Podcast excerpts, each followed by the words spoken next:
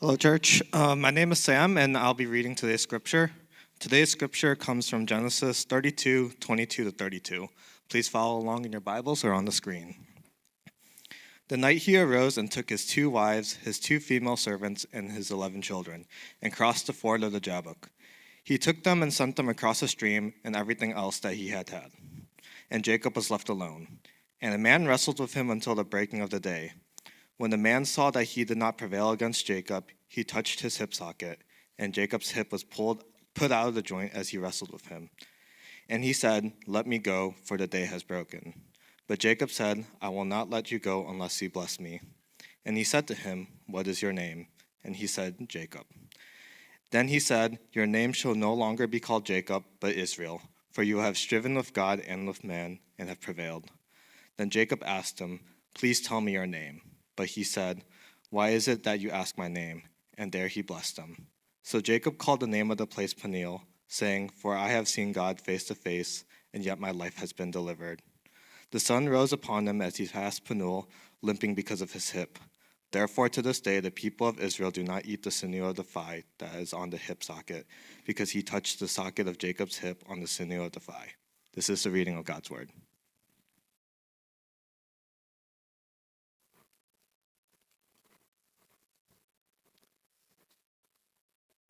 Right.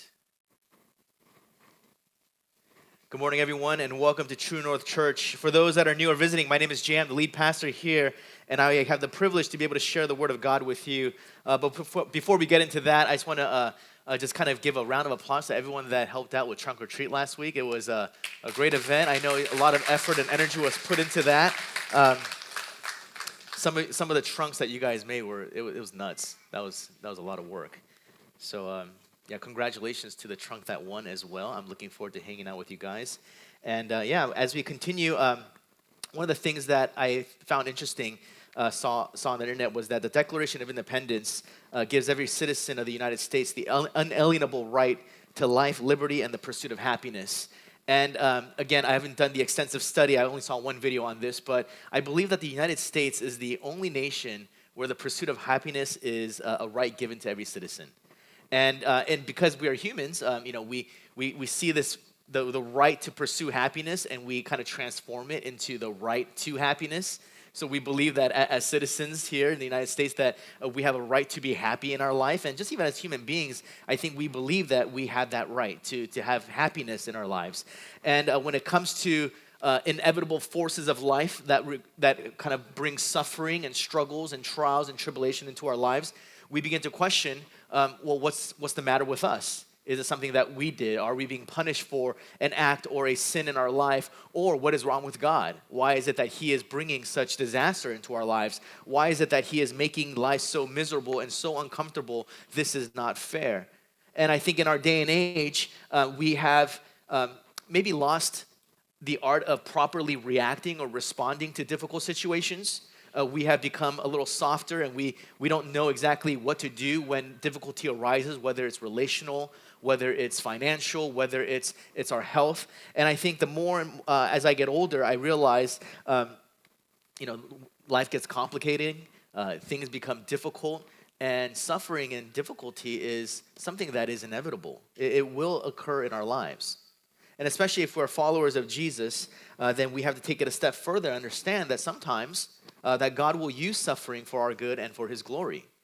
Even the idea that God would use suffering in our lives for our good and for our glory, it might seem a little sadistic uh, and it becomes uh, kind of like questioning, like, well, why would God do such a thing? Uh, but I believe that this is something that is outside of, uh, of, of our knowledge and that God in his sovereignty will use it for his glory and for our good. Um, you know, I, I think even just in our day and age, this idea of kind of dealing and struggling with difficulties is something that uh, we are not really uh, kind of equipped to handle. You know, and, and I kind of wonder if I'm doing a disservice to my children by kind of raising them in a way where I'm removing as, as much obstacles and hindrances in their lives. Are they going to grow up and, and be able to actually handle and take care of themselves?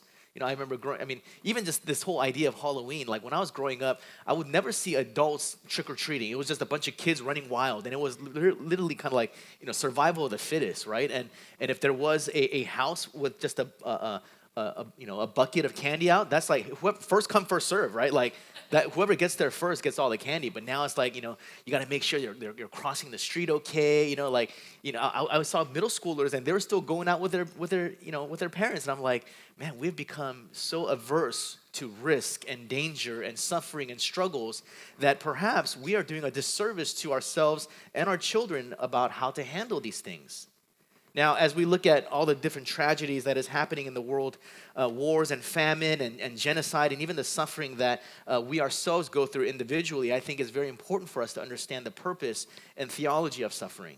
So, for the next five weeks, we'll be looking at passages and stories uh, that deal with pain and suffering and see how God can use the difficulties in, in, in our lives uh, to bring us closer to Him.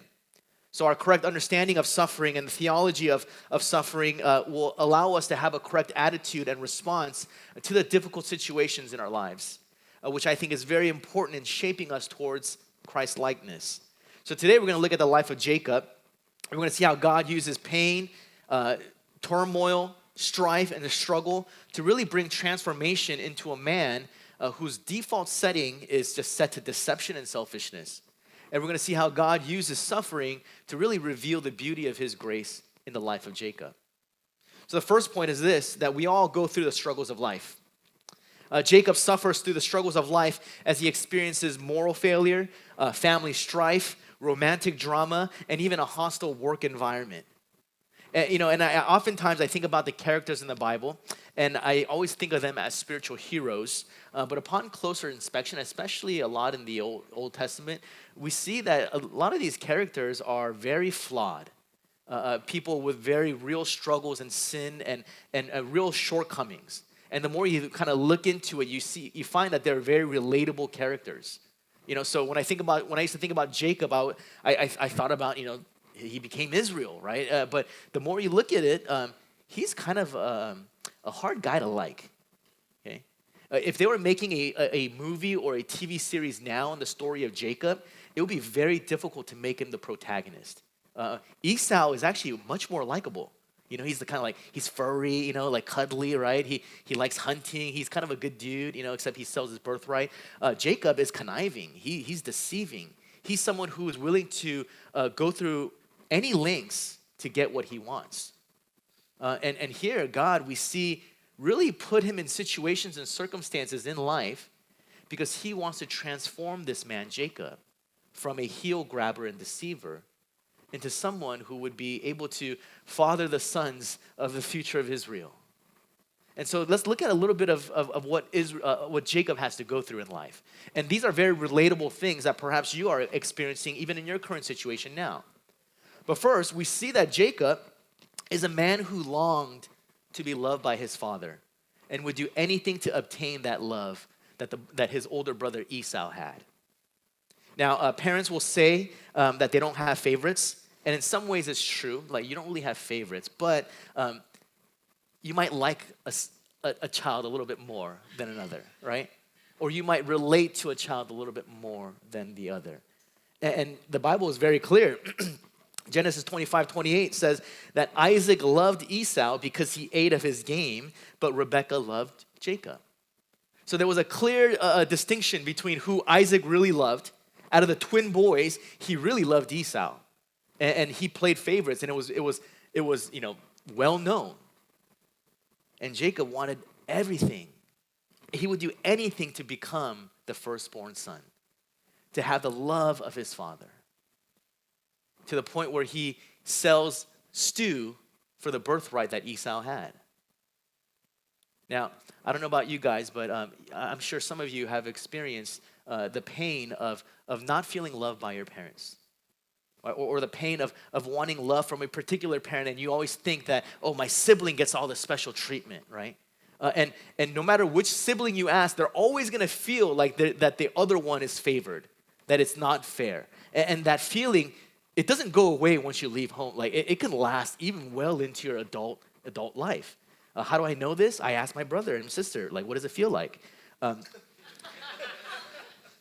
um, I'm the youngest, I, I just always felt loved, you know? Like, if you're the youngest, you might feel that too. But, you know, like, we, we always feel that, right? There, there's a desire of, of wanting and longing for the love of a parent that you feel like you've never had. And then what do you start doing? You start relying upon your own achievement. You start relying upon your own talents. You start relying upon any means to actually and finally receive what you long for the most. So, what does Jacob do? He resorts to deception. He, he sells a bowl of soup for the birthright that Esau had. Then later, when, when, when he finds out, when, when Rebecca finds out that Isaac is going to formally bless Esau as the firstborn son, she tells Jacob to, to hurry, like, get, get a goat, kill it, make a stew, pretend you're Esau because your dad, Isaac, he, he's like blind. He won't be able to know, he won't be able to tell. Go and, and receive the blessing in place of your son, uh, brother Esau. And Jacob, what is his response? He responds again in deception. He responds in the way that he feels that it would be the only way to obtain the very thing that he wants. And what does that cause? It causes family strife to the point where his brother Esau says, The moment my dad dies, I'm going to kill you. And this isn't just like, you know, two little kids fighting over like the Nintendo controller or anything. It's, it's grown men and grown adults, and Esau is plainly very, very serious in saying, Because of what you have done to me in my life, I'm going to kill you. That is a type of suffering that has entered into Jacob's life. That is a type of a family drama and turmoil that is just reeked into the very fiber of their family dynamics. And for those of you that have suffered through family dynamics and family struggles and drama, you know how stressful and how difficult and how burdensome that can be. And that's what Jacob is going through. And because of this, his mother wants Jacob to go to, the, uh, to, his, to her brother's land so that she, he does not marry a Gentile. And that's what he does. He goes to the, uh, the land of Laban, and there he sees the woman of his dreams. He sees the most beautiful woman he's ever laid eyes on.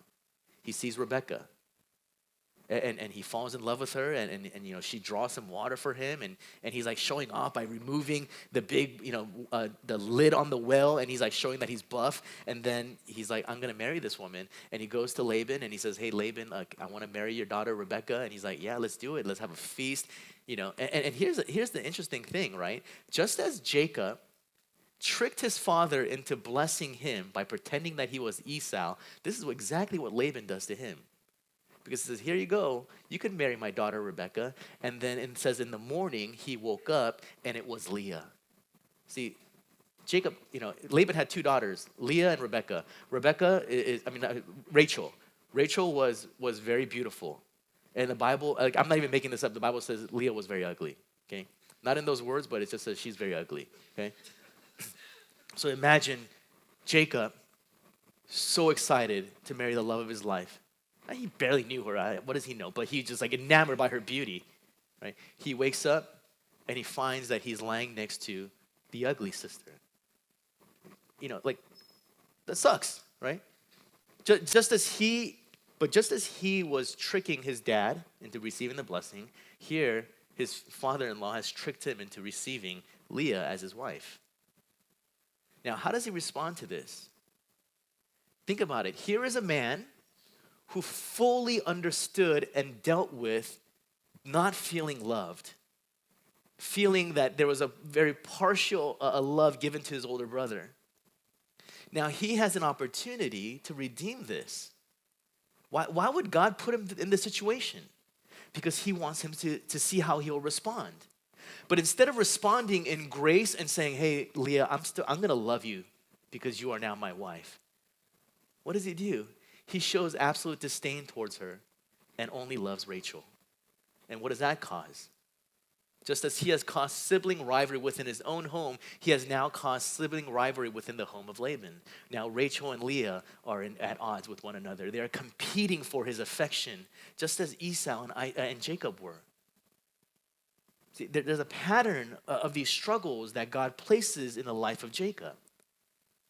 Now, moving forward, now that as they're getting older, uh, you know, he's having a bunch of kids. He has, you know, Rachel has a son Joseph, and he feels that it's time to go back to, to his homeland. And he goes to Laban and says, Laban, I need to go back home. And Laban's, you know, Laban's like, he, he's a smart and shrewd dude too. He's like, I can't let this guy go because he's making me rich. Jacob is prospering in his work. Everything that he touches is multiplying four, five fold. To the point now where Laban's sto- uh, livestock has increased tremendously because of the work that Jacob is doing. And you would think that his career success would now solve all of his problems. But that's not the case at all.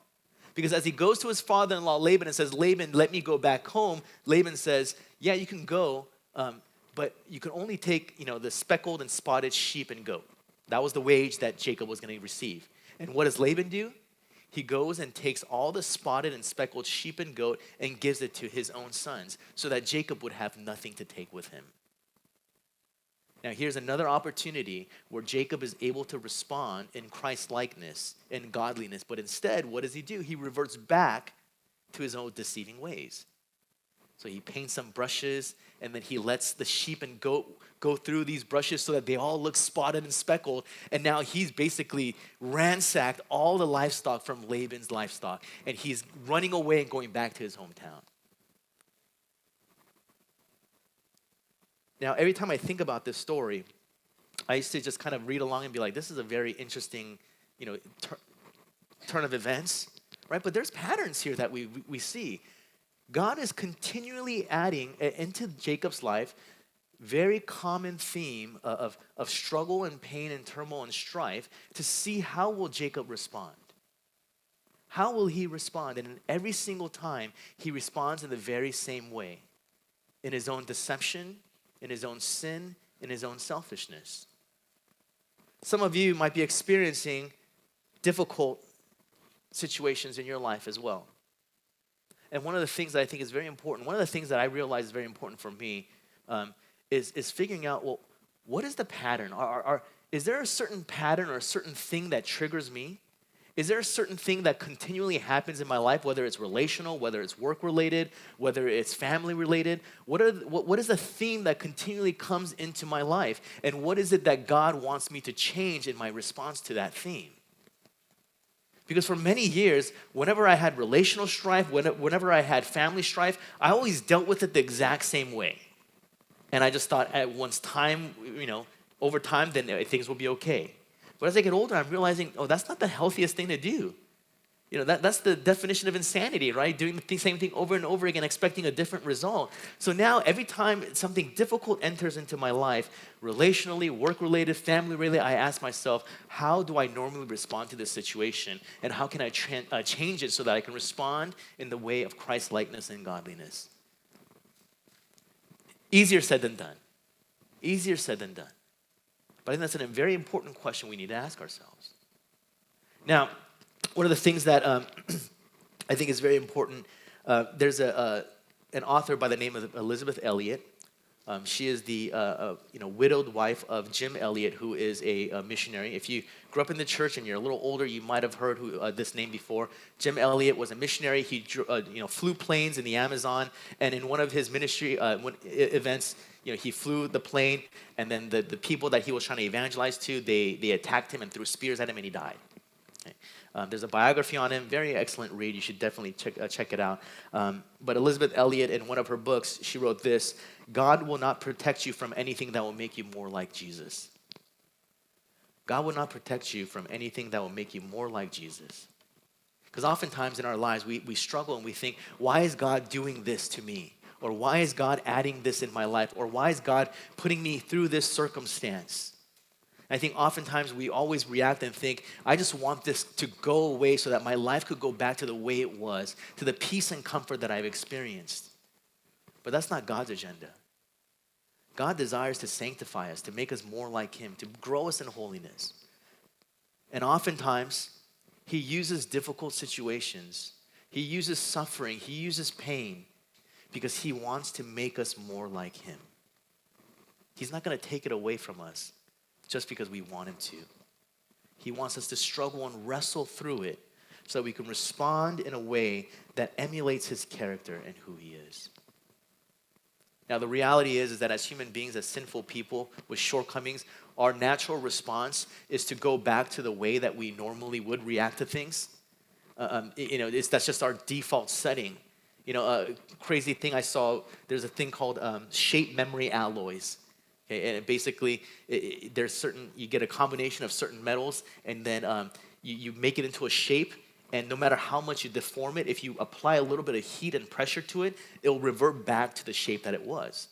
So a good example of that is a paper clip. I saw a video of a guy get a paper clip, he unfolds it, and then he puts it on a little bit of fire, and then just goes back to its own shape.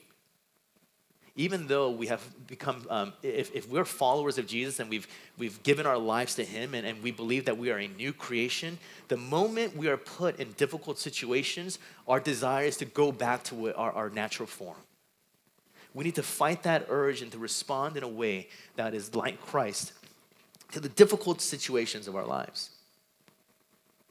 Another reason why suffering and pain and turmoil enters into our lives is because God wants to show us his power in our weakness.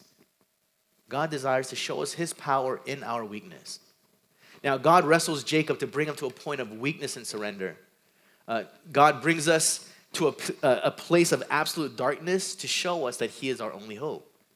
Now, as Jacob, in the passage that we read, as Jacob was alone and trembling in the dark, away from his loved ones, away from his family, completely filled with anxiety, um, and, and you would think that God would come and bring him comfort at this time, right? I mean, after all, God prays, I mean, Jacob prays to God, and as far as we know, this is the first you know, place in, in the Old Testament where Jacob actually prays out to God because he is so distressed. You know, you, you, would think that maybe he would send some angels and they would like, you know, kind of float down and be like, Jacob, everything will be okay, you know, and then Jacob's like, oh, yes, nice. But instead, God comes down and attacks him. Okay, God comes down and attacks him. Now, in some of your Bibles, actually, most of your Bibles, the heading of this passage might say Jacob wrestles God. But, uh, you know, it's, it's, that's not the case.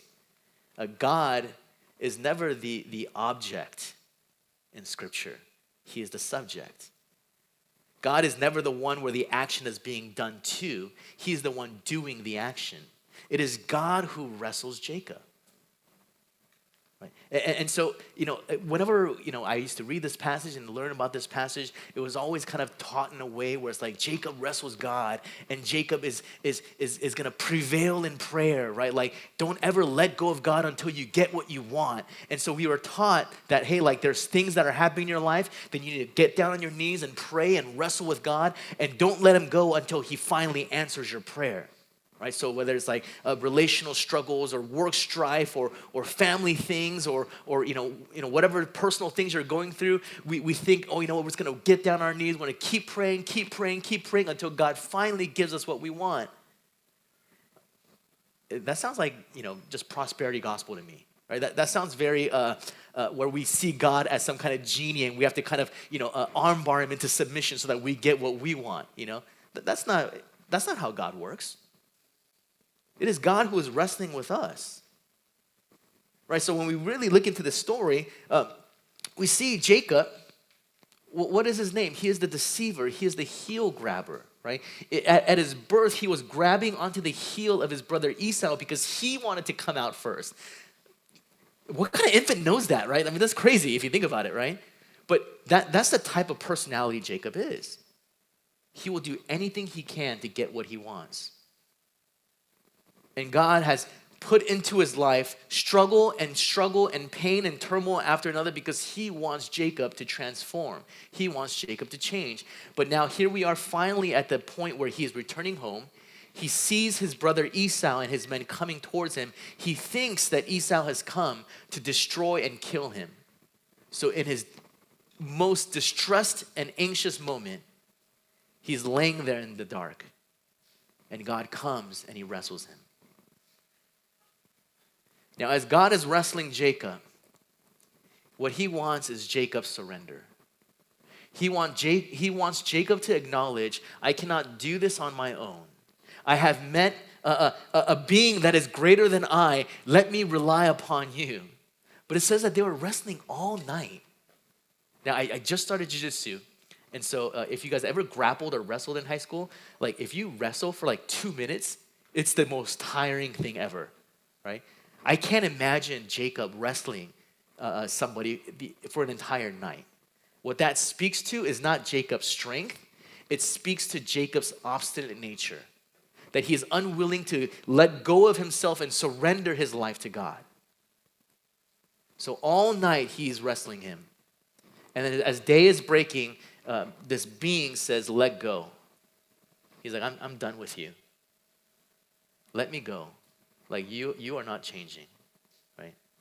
And, and Jacob would not let go, so what does he do? He just touches his thigh and dislocates his hip. Here's God showing and displaying his ultimate power. He could have beat Jacob at any moment. He could have overpowered him at any moment. But he wrestled with Jacob because what God desires from us is not mindless robots that just, you know, follow after whatever he tells us to do. What God is after is he wants to wrestle with us. To transform us, that we would come in our own to our own conclusion to surrender our lives to Him in complete trust in Him. So he dislocates his hip, and here now Jacob, powerless, without any strength, completely disabled. I mean, if you don't have your hip, like, how are you going to wrestle somebody? But in his complete powerlessness, in his weakness, he finally clings to God and acknowledges, You are the only one that can truly bless me. I cannot let you go until you bless me. And so Jacob finally receives the blessing of God. Not through his deception, not through his intellect, but in his absolute weakness. So, how does God bless him? He says, What is your name? By asking him his name, it's not like God doesn't know his name. like, dude, hey, I made, a, I made seven billion of you guys. I can't keep track of all your names. No, he's like, I, I want you to confess who you are. He says, I am Jacob, the deceiver, the heel grabber. He says, You will no longer be called Jacob, you will be called Israel. Now, here's the thing who has the right to name somebody? A parent. Parent. Right? Some of you guys, if you guys have, are having kids or pregnant, you guys are probably going through like name apps and name books and thinking about like, oh, what should I name our kid? What should I name our daughter? I can't name her because it reminds me of this girl that I don't like. You know, like we, we do all that, right? But here, here God says, I will name you Israel. Because just as you have always sought after the love of a father, here I am, your heavenly Father, who will love you, who will care for you, who will make sure that you return to your land and that you will have the blessing that I have guaranteed for you. It is in the darkest moment of Jacob's life that God reveals his love and grace to him. It is in the darkest moment where he is absolutely alone not knowing exactly what to do, fearing for his life, that we see that God reveals the beauty of his grace. We have become so allergic to suffering and pain in life that we see difficult situations as things that to just get rid of, just things to solve. When sometimes, maybe a lot of times in our lives, God places those situations in our lives because He wants to transform us to become more like Him and because He wants to reveal His love and grace in our lives. It is in the point of weakness where Jacob realizes this.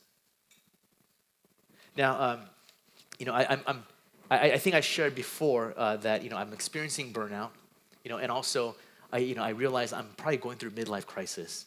So you know, like you know, you're kind of in that you know you you know I, have I've been reading a lot of articles and books on burnout and different ministries and, and, and, and pastors. And, and one of the things that I found fascinating was that um, the, the decade that is the most difficult for pastors is, is their 40s.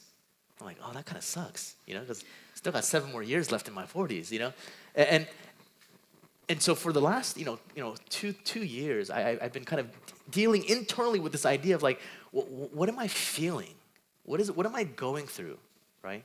Why is it that I feel this way? Why do I feel uh, inadequate? Why do I feel like I can't do things? And, and, and so, in, you know, as, the church is growing and as I found myself, uh, you know, kind of eh, confronted with, with my own shortcomings, my own weaknesses, my own sin, I was like, this sucks. This sucks. And I did everything I could to try to get myself out of that. I, I, tried, you know, reading different types of books, do, going to different types of programs, you know, doing different sort of ministry and doing all these things. And I realized what God was really after was not my success and my achievement. What He wanted to do was reveal to me that in my weakness, that He is strong.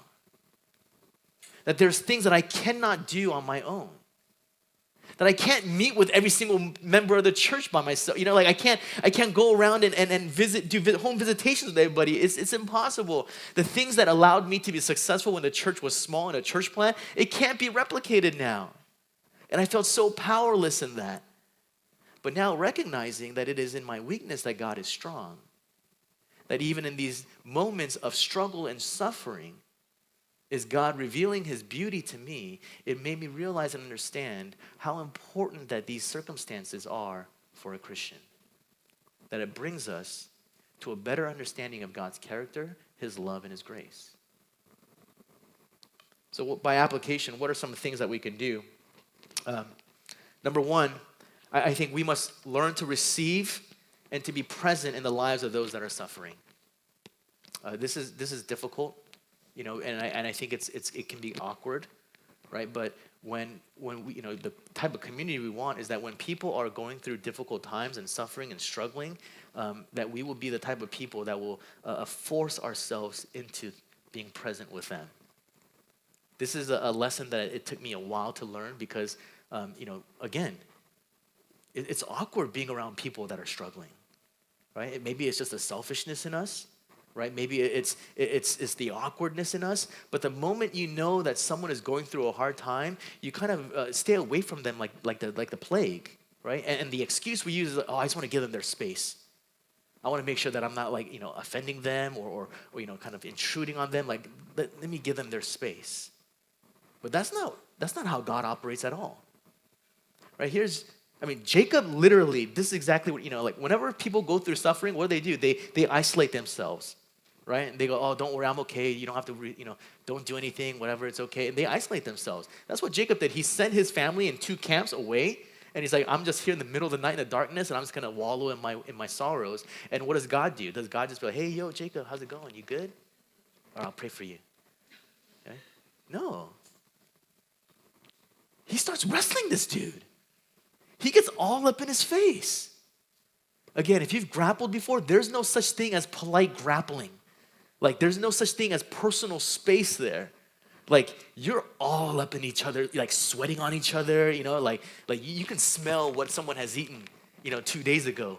You know, like, you know if they've washed their clothes or not. Like, it, it's so intimate. Here, God comes in the midst of the pain and suffering that Jacob is going through, and he grabs a hold of him and he wrestles with him. For us, and again, I, I and I'm I'm just kind of telling you how I react, right? When I say us. But you know, like when you're in a small group setting or a community group setting and, and people are sharing and, and you feel like someone has overshared, you know, and you're like, ooh, and, and everyone just gets silent. It's like, all right, next. You know, and like, and the other person's like, oh yeah, uh, works hard. Uh, you, you know, like, like, we, because we are, we have become so desensitized to pain and suffering in this world. Everything is set up for our comfort. Everything is set up for our leisure that we no longer how to know, we no longer know how to react and respond to someone else who is struggling, who is in pain. And, and here's the thing, we don't have to have the right answers. We don't have to have the perfect thing to say. But it's important for us to be present. It's important for us to receive what they are sharing. And it can just simply be a simple, a simple thing as I hear what you're sharing and I receive it. I mean, you know, it, it, it sounds kind of bubbly and, you know, like, you know, weird and stuff, but that's all that's required. Let us be a people who are present in people, others' sufferings. Second, we also need to refrain from interpreting the suffering for others. Okay? Uh, uh what I mean by this is this I, I think it's here, here's the thing I completely believe that God places suffering in our lives because he wants to make us more like him. That is ultimately for our good. Right? And the Bible is very clear. God causes all things to work together for the good of those who love him. Even bad situations are used for us. Right? Elisabeth Elliot, he, the quote I said is very clear. But what is not required is for those that are not suffering to interpret suffering for someone who is going through it. Like, hey, um, like, hey, your family's sick. Well, let me tell you, it's because God is working in you. And He, you know, what I mean? Like, that's the last thing someone wants to hear. Instead, just be present. I, I think we always ha- we have this uh, desire or this understanding or this feeling that we have to have something to say to somebody who's going through struggles. No, we don't have to. Let them wrestle with God, but let them know that you are present with them. Let them, let them share their angst and their, and their, their anger and their pain and their grief. And don't tell them the silver lining. Don't interpret through your lens what you think that God is trying to do in their life. Instead, let them know that whatever God is trying to do in your life, that I am here and I'm present for you, that I'm here to support you through it. And in the darkest moment of Jacob's life, what we see is that God reveals his ultimate grace. Right? Everything that Jacob was longing for, the love of a father, is now actualized in his encounter with God. In his desire to, to, to, to be the firstborn son, we see now that that ambition is gone because he knows that there is a greater firstborn son. Right? I mean, here's the thing Jacob, he says himself, I have seen the face of God and I did not die. The Bible is very clear. Anyone that sees the face of God, they will surely die. How was it that Jacob was able to survive this encounter, seeing the face of God? Because there was a mediator in between. Knowing that Jesus ultimately would enter into the darkness of the crucifixion. The whole world was blacked out. So that those that place their faith in him that we will receive a new name, that we will receive a, a new birthright, no longer as children of the devil, but the children of the Son of uh, children of God the Father.